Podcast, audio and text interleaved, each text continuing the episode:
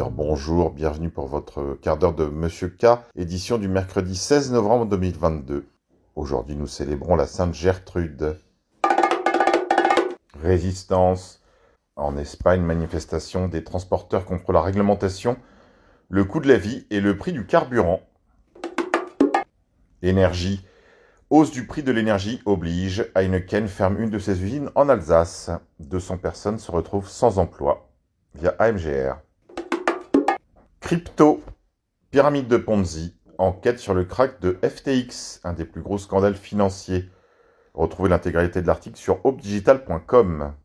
Le régulateur des Bahamas et la police locale enquêtent sur S B F, qui hier soir était totalement ivre et ou défoncé, et il a essayé de tweeter et a échoué lamentablement.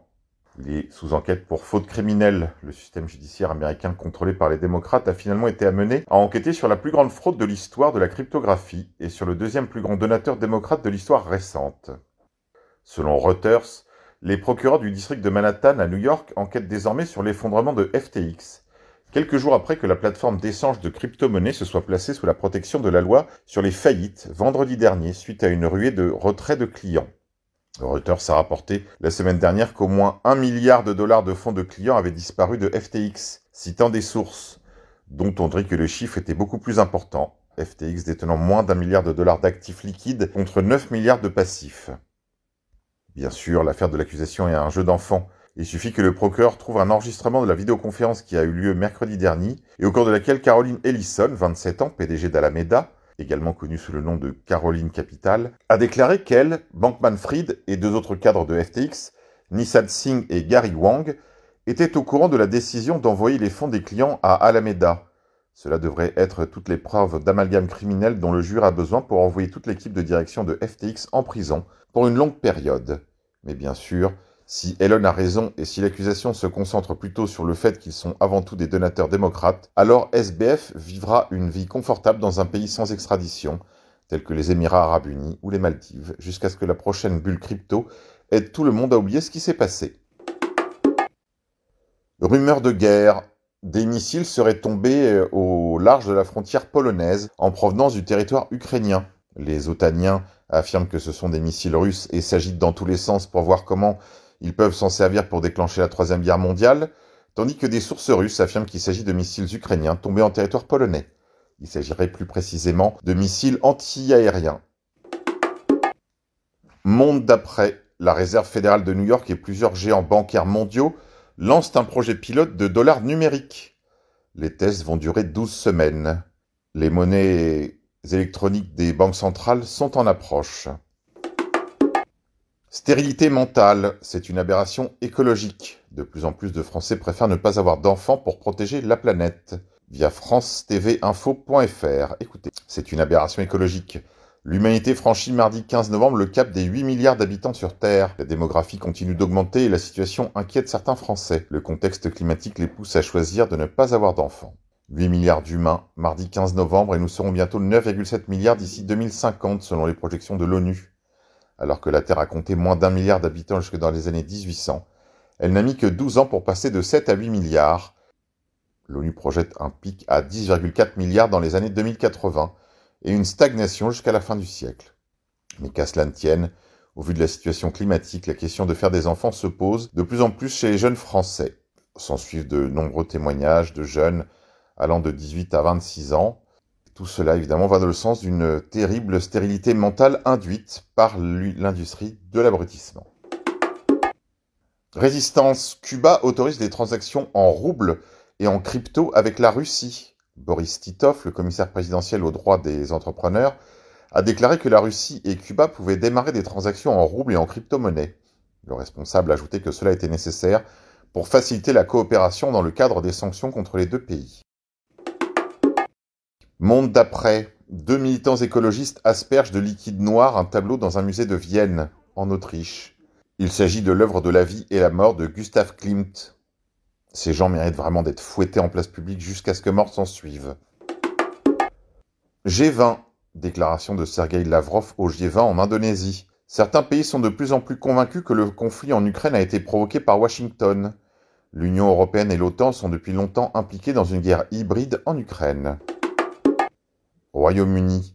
Le Premier ministre britannique Rishi Sunak a annoncé la construction de cinq frégates de guerre supplémentaires face à la menace russe croissante, selon un communiqué de Downing Street. Résistance. Des habitants de la ville chinoise de Guangzhou se révoltent contre le confinement et la politique zéro Covid en faisant tomber des barricades. Des habitants confinés dans la ville de Guangzhou s'attaquent aux véhicules de police. Police qui a ouvert le feu sur les manifestants. De nombreuses arrestations sont signalées. Monde d'après. Ça y est, le crédit carbone est officiellement sur la table. Notamment le crédit carbone, moi, c'est l'idée qui m'a le plus frappée. C'est comme une carte de crédit, on, on aurait euh, deux tonnes de C O deux en fait par habitant. Aujourd'hui, on en est à neuf tonnes. Ça, ça veut dire qu'il faut changer, euh, faut changer notre polluer, façon, quoi, en fait, un droit à polluer limité. Il faut qu'on change no- notre quotidien, il faut qu'on change nos habitudes, et, et, et, et c'est une des, des solutions possibles. En fait, ce qu'on voit clairement, c'est que sans solution radicale, on n'y arrivera pas. Et euh, tout à l'heure, je trouve que c'était intéressant votre question de, de l'acceptabilité des mesures. Cyril Dion disait, en gros, c'est, c'est aux politiques de décider. Mais quand on voit, par exemple, le sondage de Bernard Sananès aujourd'hui, le sondage est là, on voit que les Français sont très attachés à leur voiture. soixante-quinze pour cent qui sont attachés à la voiture. voiture thermique, qui ne veulent pas euh, sa fin, qui ne veulent pas non plus baisser euh, la, la vitesse euh, sur la route. Il faudra aussi réussir à les convaincre. On demandera à Elisabeth Borne comment s'y prendre voilà, aujourd'hui. Parce que Madame Borne euh, sera là. Anticonspirationnisme. Tristan Mendès France tentant de défendre le Madoff de la crypto, c'est assez savoureux. L'origine juive réveille évidemment le complotisme antisémite, déclare-t-il sur Twitter. Toujours le même blabla. Après être devenu expert en vaccination et combattant les méchants anti-vax, le voilà expert crypto. Vivement le fact-check de son pote Julien Pain. Via quoi de news ? N'importe quoi conciliaire. Monseigneur Paglia, président de l'Académie pontificale pour la vie, déclare « Il est pour une libéralisation de la contraception. Changer la doctrine sur la contraception, le jour viendra où le pape le fera. » L'interview déroutante de Monseigneur Paglia à The Tablet expose les souhaits du prélat conciliaire à dépasser grâce à une nouvelle encyclique Humanae Vitae. Retrouvez l'intégralité de l'article sur le site de nos confrères média-presse-info. Persécution. Vincent Reynoir a fait l'objet d'une arrestation jeudi dernier. Je vous en parlais hier. Cependant, il a les honneurs de la presse britannique. Il fait la une de la B B C, de Sky News et de toute la presse écossaise. Tribune en défense de Vincent Reynoir. Retrouvez la tribune de notre excellent confrère Martin Pelletier sur le canal Telegram L'Action française officielle. Intitulé « Mensonge démocratique, la preuve par Ray Noir ». Aveu, alerte rouge. Les globalistes déclarent que si la guerre en Ukraine est perdue par l'OTAN, c'est tout le nouvel ordre mondial qui est en péril. D'après Nathaniel Rothschild, héritier de la famille Rothschild, sans l'Ukraine, le projet global ne pourrait ne pas survivre.